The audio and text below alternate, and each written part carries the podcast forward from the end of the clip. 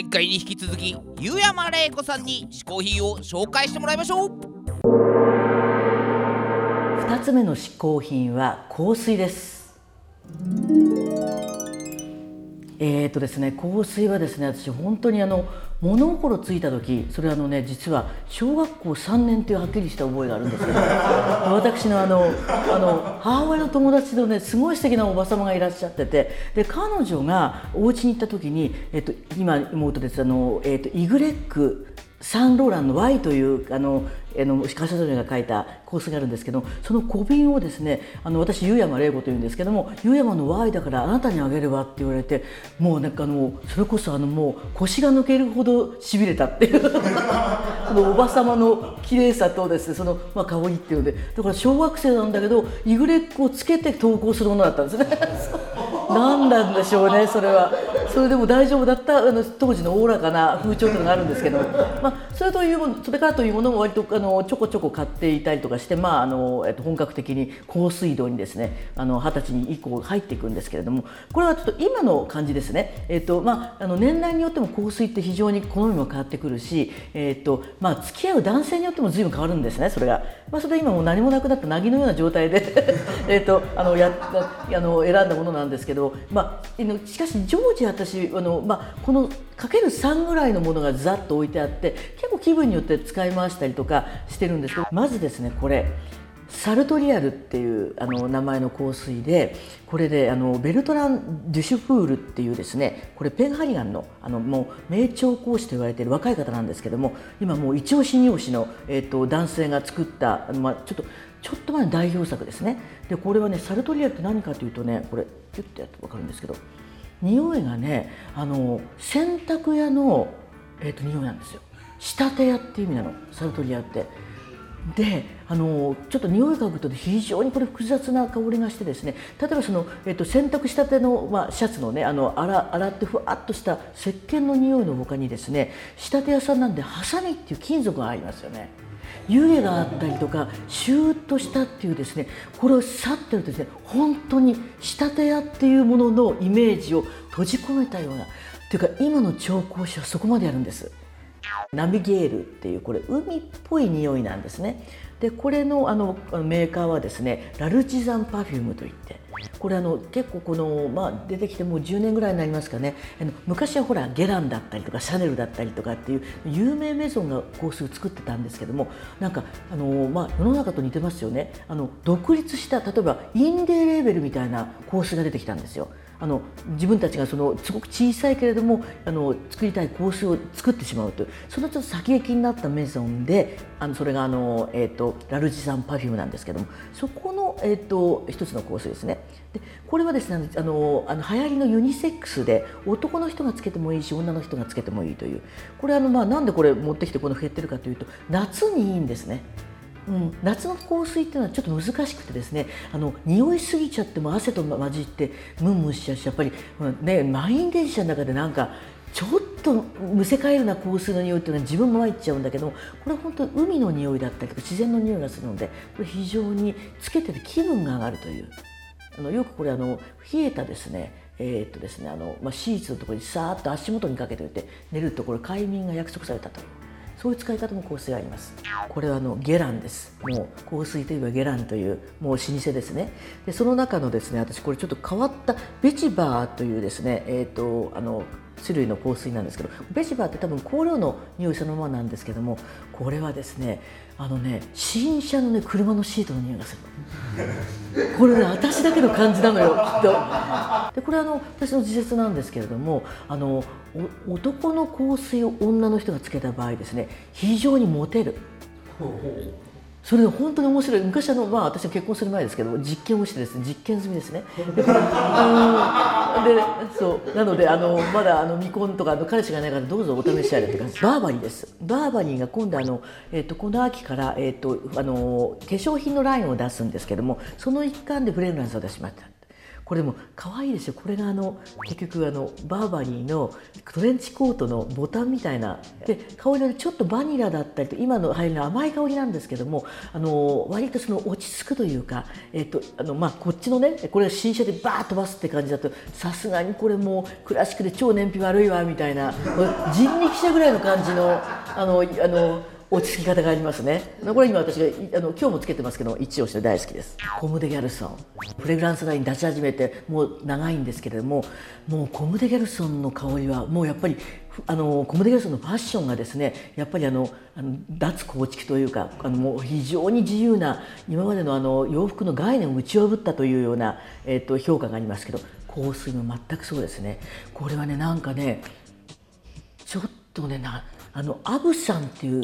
あの強いお酒があるじゃないですか。あんなような匂いがする。でなんかねちょっとね蜂みたいな匂いもする。で昆虫みたいな感じもする。なんかそれそうなんかそれはねあの私だけの感覚じゃなくてコムデ・ギャルソンの香水は蜂だっていう人をどっかで私文章で読んで同じ感覚なのかと思ったんですけどこれはあのセルジュ・ルタンスといってですねあの以前資生堂にインウィーというあのフレあの化粧品ラインがあったんですけどそれのあのディレクターをやった方でですねまあ本当にシャレの増したオパリなえー、と男性なんですね。もうエレガンスの塊みたいな。その方が今でも資生堂ではシェルジュ・ルタンスというの香水を作っていてですねまあこれあの名前が、えーと、ベルリンの少女というんですけどもですねあのなんかバラを基調とするんですけれどもちょっと怪しい匂いですね。うん、これはだからなんだろう夜見つけて外出する時に自分がちょっと昼間とは別の顔をまとめたい時にこれをつけてます2つ目の嗜好品は香水でした湯山玲子さん2つ目の嗜好品は香水でした続いてはアンカーマン小宮山雄飛がおすすめの本を紹介する新小宮山書店のコーナー。今日の本は何でしょうか？さあ配達係さん持ってきてください。きたありがとうございます。来ました。本日はですね、うん、職業田原俊彦と。言い切ったね。トシちゃんのまあ自伝ですね、うん、これちなみに配達係さんはこの好きな子供の頃好きだったアイドルとかいますか？まあわしも長らく生きてきたから、うん、光源氏。なんか微妙だな。微妙だな。光源氏の時代ですよ。僕よりじゃ年下じゃん完全に。なんか上っぽいわしもとか言ってたけど。わしは僕がトシちゃん出して光源氏で下でしょあなた実は。実は若いんです。いやいやさあというわけでですね、はいはいはいはい、トシちゃん。のもう職業田原俊彦というね、本なんですけどもこれまず何がすごいって開けるとサイン。お？ほらトシちゃんにこれ。去年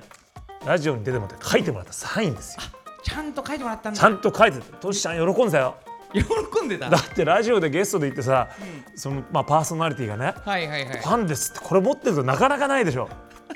トシちゃんおーっつって CM 中にね。ちゃんと昔ポッドキャストもチェックしてたって言ったんチェックしてたもう WT ねリラックスタイム僕聞いてましたからね。このトシちゃんですね。はいはいはい。あのまあ、職職業田原俊子と言っている通りですね、うん、トシちゃんというのはもうその本当になんていうんですか？本人が田原俊彦であると同時に田原俊彦をある意味も演じてるんですよ。だからその実際ラジオにね僕の番組に遊びに来てくれた時も、もうね楽屋から放送してないその CM 最中とかからずっと田原俊彦なの。あプロだね。あほだから入ってきてまずね、まあ、あのスペイン坂スタジオというところだったんですけどもこ入ってきてこっちにまあ我々がいるスタジオがブースがあって手前がまあそのコントロールルームとかね、あのみんなこう機械いじってるようなとこある、はいはい。はい、そこに来てまずそのコントロールルームの方にこうやってわーって行ったの。ああこっちかこっちかって人ボケしたわけですよ。こっちに行かなきゃいけど、うんうんうん、でこっちに入ってきてそのスタジオに入ってきたあの外はあのお客さんが見るガラス張りになってるんですけど、うんうん、お客さんのとこまでまず行く前に一回こけた。おおこれ2ボケですよラジオでも、ね、ラジオで？誰もまだ 放送始まってないんだよそのトシちゃんのパート、ああそっかそっかそっか、うん、で、入ってきてこけてでその後その窓の際のお客さんの方まで突然なんかわかんない腹筋出して「イエーイ!」って。これ一つも放送に生きてないんですよこれ。その時点で3つ。すごいですねサービス精神サービス精神がすごい。で来て、まあ、話してだけど本当にねあのあのまんまなんですよ。でこの本にもまあいろいろねそのほらビッグ発言とかねいろんなまあトシちゃんってまあちょっとしたまあ事件みたいなものもあるじゃないですか。はいはいはい。だけどそういうのもトシちゃんがそういう本当にそういうなんていうんですか人を喜ばせるためにいろんなことやってたっていうのがね分かる僕まあまあ実際あったから分かりますけども、やっぱこの中でもねビッグ発言のこともね書いてあるんですけどもやっぱねあれもトシちゃんのまあある種のねサービスだったんですよね。おそうだったんだね。うん、別に普通にね粛々と言えばどうもあの子供できましたみたいなことを言えばいいところを、僕みたいにビッグになるとねみたいなのまあリップサービスでね、言ったものをこう部分部分を切り取られて、なんか田原俊子はね自分がビッグだって言ったみたいになっちゃったんだけどそうなんだ。僕まだ実際お会いしてあトシちゃんってねその悪い人では全くなくて、常にそういうだから今逆に言うとそういう変なトシちゃんとかビッグなトシちゃんとかいろんなその全てを職業田原俊彦として演じてるわけですよ。はいはいはいはいはいはいだねすっごい多分あの家でも田原俊彦かもしれないし、友達と飲みに行っても田原俊彦かもしれないし、多分そういうそのまあサービス精神含めた本当にすごい人なんだろうなというのがはいはい分かるこの本なんですよ。ですからね田原俊彦さんのねファンの人はもちろんファンじゃない人もこれ読んでみるととても面白いかと思います。さあこちらの本 Amazon で購入することができます。Amazon へのリンクは嗜好品 TV のホームページに置いておきます。嗜好品 TV ホームページアドレスは 450hin.tv 450hin.tv です。番組の感想などは SNS でどんどん書き込んでくださいね。というわけで小宮山由紀の新小宮山書店のコーナーでした。今回試行品を紹介してくれた湯山玲子さんの情報はこちら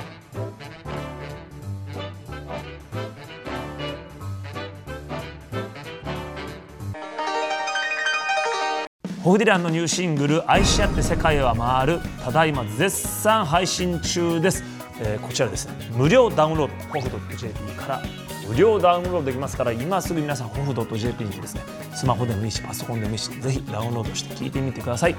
そしてホフディランは現在お二人旅こちらも大絶賛ツアー中であちこちあちこち回っております。皆さんお近くの街でです。ねぜひともお二人旅の方も遊びに来ていただきたい。と思います。さあお二人旅の会場で皆さん会いましょう。さあ毎回ゲストを日本古来の嗜好品こけしにしてしまおうというこけしマシーンのコーナーですけども今日のゲスト湯山玲子さんをこけしにしてみましょうか。ここにピロリロリロリロリンあー引っかかってる。そうた。さあ湯山玲子さんこけしになれ。スタート。ピロリロリロリロリン。さあどうだどうだ。出てお湯山さんすごい勢いで出てきたのなんかすごくすごい。あこれ多分いいじゃないですか。ちょっと可愛らしい湯山玲子さんのこけし。ゲットだ。